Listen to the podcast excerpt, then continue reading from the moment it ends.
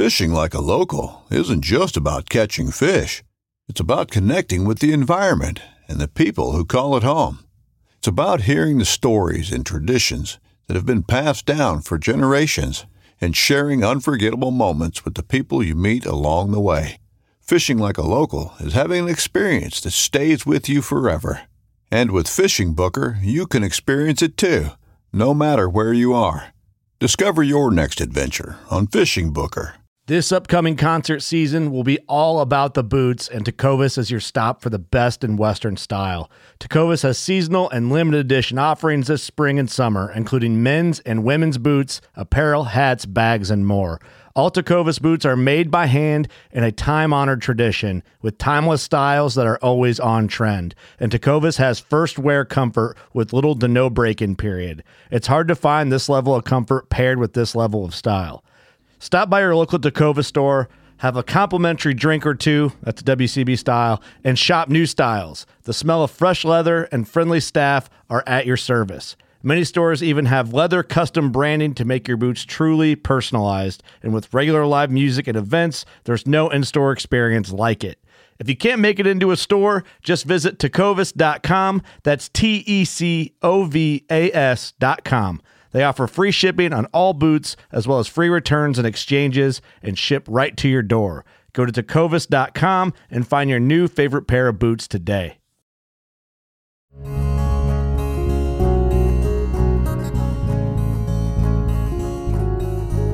Welcome to the Casting Across Fly Fishing Podcast. I'm Matthew of castingacross.com, where I explore the quarry and culture of fly fishing. This is episode 110 which means if you're just tuning in for the first time, you have 109 episodes to catch up on. You're going to be totally lost if you don't go all the way back to the beginning and start and listen to everyone. Just kidding. I don't think there is a serial style fly fishing podcast out there. I guess there's space for that in a relatively congested little world that would be unique and different, but uh, I don't have that kind of time, energy, effort, or content. So hey, if you uh, want some help and some ideas with getting that off the ground, let me know. But that's not what we're talking about today. We're talking about snow. Well, we're actually not talking about snow either, but uh, before I get to listener and reader emails and comments, I just want to talk about snow because as this is being recorded, like right behind me, within three feet I have a window of my uh, upstairs studio, which also happens to be my bedroom, and there is so much snow happening. We're probably at well over a foot today, and it is just delightful. I stayed home from work today and uh, did some work from home, and I'm planning on working after this. But I was able to get out and play with the kids, and I get to go out and do the fun, fun task of snow blowing. So, anyway, why are we talking about snow? We're talking about snow because Snowy days were one of my absolute favorite days to go fly fishing when I was younger. And here's why. When I was living in Northern Virginia as a teenager and we'd have snowy days like this, a few things would happen. First of all, that area was very, very transient. People weren't particularly good at driving in the snow. So Northern Virginia would get a good amount of snow. I mean, think about where it is, just uh, you know, in, in, the positioning in the country. It was close enough to the ocean, but uh, people came from all over the place people, because of technology, because of the government, because of defense contracting, and, and all of those things, there's people from all over the place. There's people from other countries that had never seen snow before. There's people from the United States that had never seen snow before. And so they were very, very quick to shut down school. More than that, our county we were on the kind of the eastern edge of the county, which is relatively flat and close to the city, but the western edge of the county was mountainous. And at that time, it still might be the, that way today. Um, if, if there was snow on the western side of the school district, then they would cancel school for everybody. So you'd wake up and there might be a few flurries, a couple of flakes on the ground, or it might be a totally normal day and you find out that there's a two hour delay, that there's no school. So as a young man who had just gotten into fly fishing and was really, really eating it up and, and had a, a vehicle, uh, my friends and I would take advantage of these days and say, man, we're going to go fishing. And usually we weren't really respecting the spirit of the snow day because by the time we get to the mountains to fish or up into Maryland or Pennsylvania to fish, uh, there was snow. So we weren't being particularly careful, but again, there wasn't a lot of people on the roads. and it was just a great opportunity to get on the water on a weekday when there wasn't a lot of other people fishing. And it's just some of my absolute most favorite memories uh, come from snow days, whether they were actual literal school snow days or just snowy days that we went. I mean, there's a lot less people on the water. Um, you have the, the lower light, I find. I mean, if, if there's active snow going on or if it's been snowing, then you have more cloud cover. And so I feel like you have fish that are a little bit um, more bold. They let their inhibitions kind of go away, and so they'll move out uh, and, and, and feed a little bit more readily. And I just think that some really interesting thing happens when you have the, the surface of the water get broken up. And But with snow, it's not as distracting, and it doesn't uh, cut down on your visibility as much as rain does. So I think it's almost a perfect situation. This is assuming, of course, that you can fish because of the fishery that you're, you're, you're on. So, you know, a lot of mountain trout streams streams are this way, and a lot of spring creeks are this way. Uh, tailwaters are the same thing. If you get snow, it's it's a really really great opportunity to hit those waters. There's some freestones also, uh, depending on how they run temperature wise, what the fish populations do. But um, if you are able, if you are willing, uh, and if you have the gear, then definitely get out and fish on snow days. I, am happy to be working from home today. I'm happy playing with my kids. I'm happy to snowblow and to record this podcast. Uh, but it would be really, really nice if I could go fly fishing as well. All right, so on to some listener and reader feedback. So, not surprisingly, I got a little bit, eh, I got a good amount of feedback from an article that I wrote that was called Religion, Politics, and Fly Fishing. If you want to read that, then it's called Religion, Politics, and Fly Fishing. And if you want to listen to it, I read it on episode 103, which is called Fly Fishing Writing, Speaking, and Voting. And basically, I make the case for not wasting your time. If you fly fish a lot, or if you fly fish every once in a while, eh, just don't zero in on just fish, fish, fish on the drive to the stream, your time on the stream, and your drive back from the stream um, especially if you fish a lot or if you fish with somebody. Um, I've had great days where I have conversations that's really all about the fish and the fishing and and and the real you know focused in part of the experience with people. But those aren't my best days. My best days, you know, you take the fishing out of the equation, um, which for some people is hard to do, and I get that. But you take the fishing out of the equation, and what are those really good times? Those really good times are those deeper conversations on the stream side while you're you know you're just taking a break. You're having a sandwich or you are walking back to the car or you are in the car uh, on the way back home or or you've stopped on, on on the way to the stream to get breakfast or whatever you know you can talk about well this is my favorite fish and this is my favorite fly and this is how i'm going to use this fly for this fish. You can do that but there's so much more. And so i wrote about that and, and uh, I, I said that you know you need to talk about the things that are important and things that matter and it's okay to disagree because there, there's there's no reason to immediately go on the attack or be defensive when you're having a conversation. Because again, what's the context? The context of, of a drive to the stream isn't a debate. And if, this person and you are going to get so into it that it's going to ruin your day of fishing, that's probably not the kind of person that you want to be fishing with in the first place. So if you can't be cordial in that context, then maybe you shouldn't be fishing with that person, if that makes sense.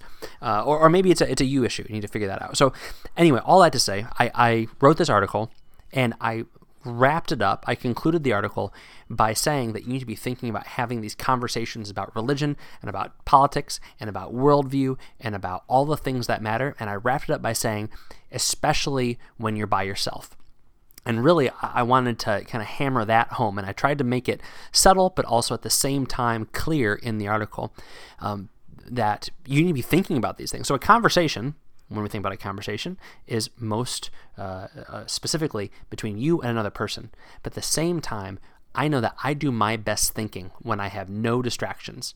And sure, when I'm fly fishing, I'm thinking about what I'm doing but I am rarely so intensely focused in every minute that I can't have this background conversation in my mind about something I'm working through, some conviction, some uh, some some question that I, I had, some conversation I've had with somebody either that day in the context of fishing or earlier in the week.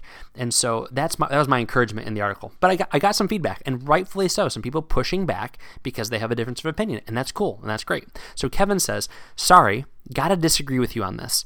three topics generally not allowed in the water general politics, religion, and work. Exception to politics may be conservation minded topics like how to better protect Pebble Bay or the Everglades. There may be rare exceptions made under extenuating circumstances, but not as a habit. And I appreciate that, Kevin. And that'd be a great example of if I was fishing with you, uh, I would know that that's not going to be your most favorite topic. But at the same time, I mean, think about you. You you made an exception, and I think we all have exceptions to this, and and it's awesome when our exceptions line up. So. Uh, Kevin's example, and, and I'm not picking on, on him, is you know you can talk about you can't talk about or shouldn't talk about politics, religion, and work. Well, with the exception of politics being conservation.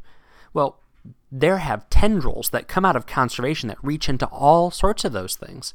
So it was never my my vocation, but I spent a lot of time significantly involved in some conservation um, volunteer work, where it was a part of my weekly routine, and, and some months throughout the week, year it was it was very very daily routine. So when I was having those conversations, it was me continuing something that was in my mind from from you know a 9 to 5 kind of situation. Similarly you know none of these issues exist on an island. Again conservation has tentacles. Your, your conservation uh, uh, convictions stem from your view of the world they stem from your view of man's role in the world. You that stems from your view of government. So there's no way to totally and wholly compartmentalize any one of these issues. And that's why I'm saying, you know, you can sit there and say, we should protect Pebble Bay, we should protect Pebble Bay, and that's a great thing to talk about. But if you, you, you don't tie that into other things, then it's a very singular note kind of conversation. And that's really where you feel somebody out. Say, you know, I think sh- we should protect it in this way. We should just veto everything and make it not an issue. And someone says, well, I think we should go through the back channels to veto it. Not back through channels, excuse me, but through the, the proper channels to veto it. Well, what's the difference between those two worldviews? How, how do we agree and yet disagree on how to get there? And that's a reasonable conversation. And we're talking about a very worthy cause, but what is more valuable in that moment? Understanding that other person or just agreeing, yes, yes, Pebble, Pebble Mine bad? You know, okay, so that, that's just one one example. Um, but Kevin, I appreciate the, the feedback. Uh, the other comment on that one that I wanted to share was um, from Bob. And Bob says, A large part of the appeal of fly fishing is the quiet solitude. If I'm fishing with anyone, it is a guide. If you want to have intense conversation during sport, I suggest golf. Now, this is where, again, I totally agree, Bob, and I think this is a great point. Um, I am not a huge fan of having that conversation as I'm casting because most of the places that I fish aren't the kind of place where I want you that close to me. Um, you know, I don't like fishing shoulder to shoulder. Um, and if I am fishing shoulder to shoulder with you, there's a good chance there's other people there. So that that you know it starts to get cumbersome and awkward and weird. But again, not the worst thing in the world. I've, I've been in steelhead situations where I've been an observer. I've I don't think I've ever actually fished in that context. And people are talking about sports and they're talking about you know news, and it's totally normal. And I almost feel like in those contexts people are less likely to get irate and to storm off. I mean, people will get really ticked off if you cross their line or you snag a fish or you you know throw some trash in the river or something like that. But it's it's an interestingly calming effect when everyone's just picking up, uh, mending, picking up, mending and, and everyone's in this rhythm and so the conversation is kind of left at a nice little simmer um, but uh, I, I agree, honestly, Bob. I mean, that's that's not my ideal thing is to have a conversation that starts when we both hop in the car at 5 a.m. and it concludes at 9 p.m. But in those those interim periods, in those little in between times, there's nothing wrong with having that conversation and uh, you know just feeling each other out, trying to figure out when the best time to have that conversation is. Uh, and, and, and if it's something that's appropriate based on your relationship and based upon just what's going on in the con intent and the context and all those things. It's just worth thinking about. Again, you know, hopefully you're walking away from a day fishing with more than a couple of fish to net or to hand and a couple of more than pictures.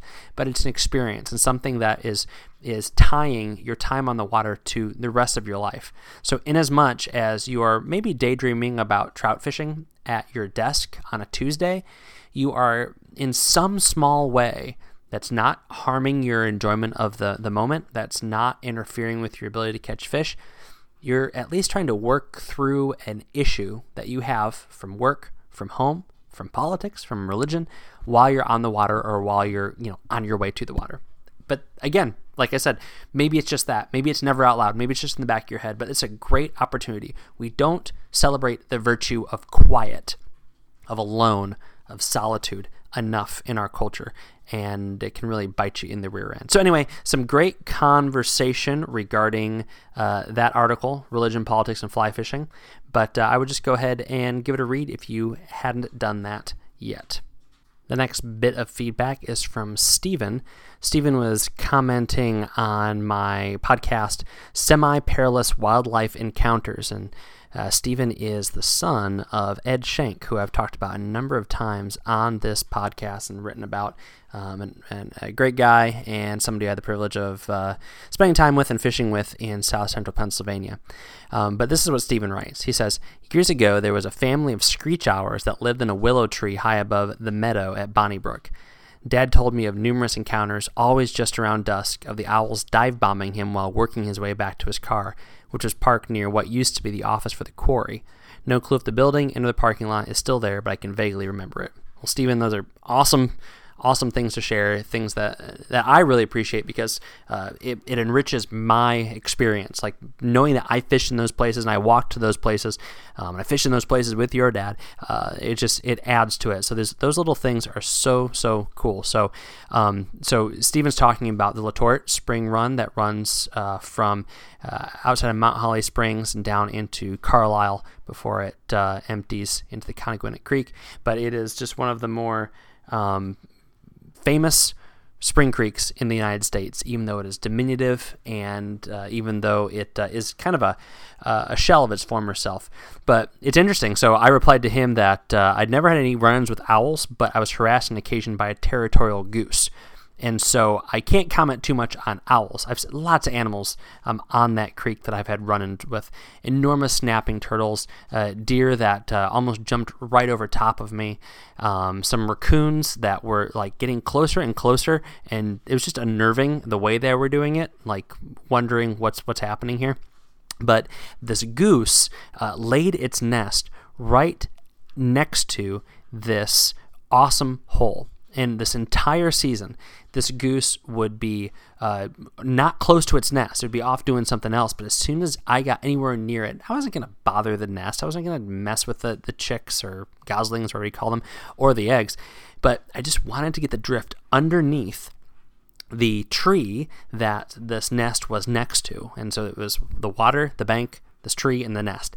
And so every time I tried to drift uh, a, a, fly down underneath that that um, undercut bank where that tree was, this thing would start honking and honking, and it just got to be so obnoxious. I never felt threatened by the goose, um, but it certainly felt threatened by me. But I just remember, you know, you have to be sneaky on this creek and a lot of spring creeks to begin with in order to approach the trout in any sort of um, uh, you know, reasonable manner. But now it wasn't even just being sneaky about the fish. The fish were neither here nor there in my mind. I had to take such a wide berth around this this um, pool and cast from so far upstream and get a downstream drift and keep taut line. It was adding this entire other uh, level of challenge to an already difficult fly fishing situation. So no owls, but I did have red winged blackbirds get all over me uh, on that stream. Very, very close to the spot that uh, Stephen was talking about with his dad and the owls. So I always love hearing historical accounts from some of my favorite fly fishing waters. So that might be a selfish request, but anybody who has information about fishing in the Appalachians and Virginia and, and Maryland and Pennsylvania, Spring Creeks in south central Pennsylvania,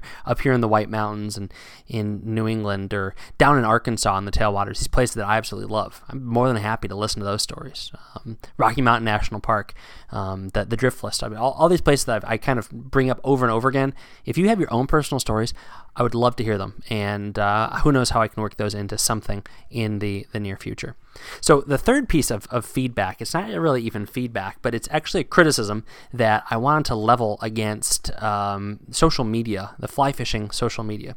So, I don't follow any of the meme accounts, the parody accounts, or things like that, only because I have a really small group of people that I follow to begin with because uh, it's just kind of how I chose to, to do social media. Um, but every once in a while, you know, you, you follow something from someone to something else and you go down this rabbit hole. And um, one of the things that I just don't get, and please feel free to explain it to me in a, an email, matthew at castingacross.com, or in a, a, comment on, on the show notes to this podcast on castingacross.com. But I don't get why people get bothered by fly fishing companies advertising on social media. So I, you might not even see this, and you might be rolling your eyes at even talking about this, but it, it's out there. People get agitated that some brands, and these are brands that are kind of newer brands, and they have chosen to advertise primarily through social media, utilizing um, just you know y- young people. For, for lack of a better a term, I'm not going to say necessarily influencers or uh, fly fashionistas or whatever you want to say, but there's real animus against these companies because their ads pop up on people's social media. Um, I don't know what you expect to pop up for ads. You like fly fishing content these people have paid what I presume to be the normal rate to Instagram or Facebook or whatever for their content to show up in people's feeds who follow these things. Your problem really shouldn't be with them. You might not like their products. You might think that they're inexpensive or cheaply made or knockoff or things like that. And and that's certainly something to, to talk about. But to get upset that you are constantly seeing their content, that's a platform issue. It's not one of those companies' issues. Uh, so anyway, I, I just don't get it. And maybe I'm missing something. But uh, f- to, to be so angry because as you're scrolling through, for every 25th or 30th piece of content, there's an ad for a company, um, then I'm not sure sure it's it's necessarily worth it. So maybe I'm missing something. I'm not you know a an ambassador for any of these companies that are doing this. I, I know who they are, and um, for whatever reason, they don't pop up on my feeds. So I'm not sure, you know, what what I would have to do to get these particular companies that are usually the targets of the ire of some of these fly fishing meme accounts to show up consistently on my news feeds. But maybe I'm not following enough people. Maybe I'm not following the right people. But maybe, just maybe, there's something to be said that the uh, the the image that you are angry with is the image that the social media algorithms think that you want to see. Does that make sense? Hopefully, it makes sense. Anyway, uh, if, you, if you have more information on that, I'm happy to hear. Again, Matthew at castingacross.com. This week on Casting Across, two articles as per always. And the very first one, which came out on Monday, was called The Swirl. The Swirl. And this is just more of a narrative focused approach on finding new water and on discovering uh, streams and discovering pools and discovering places where maybe uh, you're finding fish that are off the books, as it were. So I, I've written kind of how to's, but this is more of the experience and how the experience itself can be very, very fulfilling. So check that out. And then also on Wednesday, I put out an article called You Can Never Go Wrong with Flies. You Can Never Go Wrong with Flies. This is a very, very short article, but it basically makes the argument for giving flies as gifts. If you tie, give flies as gifts. If you fish but don't tie, give flies as gifts. If you don't fish but you're giving gifts to somebody who does fish, give flies as gifts. And I give three nice short reasons why you ought to be doing that in this article. This week's recommendation is go to the fly shop. Go to your local fly shop. Uh, this is being recorded on the 17th of December. So we are one week out uh, from Christmas Eve. This will be released overnight, and so there's a good chance the majority of people listening to this, if they listen to it the first day it's out, will be listening to it a week from Christmas. If you have an angler on your list, then go to your local fly shop sure you can order it but these days actually i've been buying more things in person than i ever have uh, which is seems antithetical because of, of the covid and whatnot but I, I just don't trust that stuff's going to get to me on time if I order it via mail. So I'm calling or I'm placing order online and then going and picking up. And a lot of fly shops will offer that, or at least they'll hold it for you, and then you can go and pick it up. But even if you don't have somebody who's a fly fisher on their list, think about some of the other things you can get at fly shops. Clothing, some real spectacular clothing. And I haven't done this as much as I used to, but I used to buy my wife like all um, Orvis and Simms and uh, Patagonia and stuff like that from fly shops because it's just you know the highest quality, warm, nice outdoor gear or you know the the lightweight hiking clothing. So uh, patronize your local fly shop this week, this last week leading up to Christmas, and then if you're listening to this, you know any other time, the you know the, the advice still stands. So my recommendation for you. Go to the fly shop, spend a couple bucks, help them out. It's a difficult time for everybody, very difficult time for the small independently owned local niche market stores, and fly shops certainly fall into that category. So anything you can do can and will help them here at the end of this year. Thanks for listening to the Casting Across Fly Fishing Podcast. Please subscribe in your favorite podcast app and rate the podcast in iTunes. Then head over to castingacross.com where you'll find more info on this podcast and three posts a week on the people, places, and things that go into the pursuit of fish.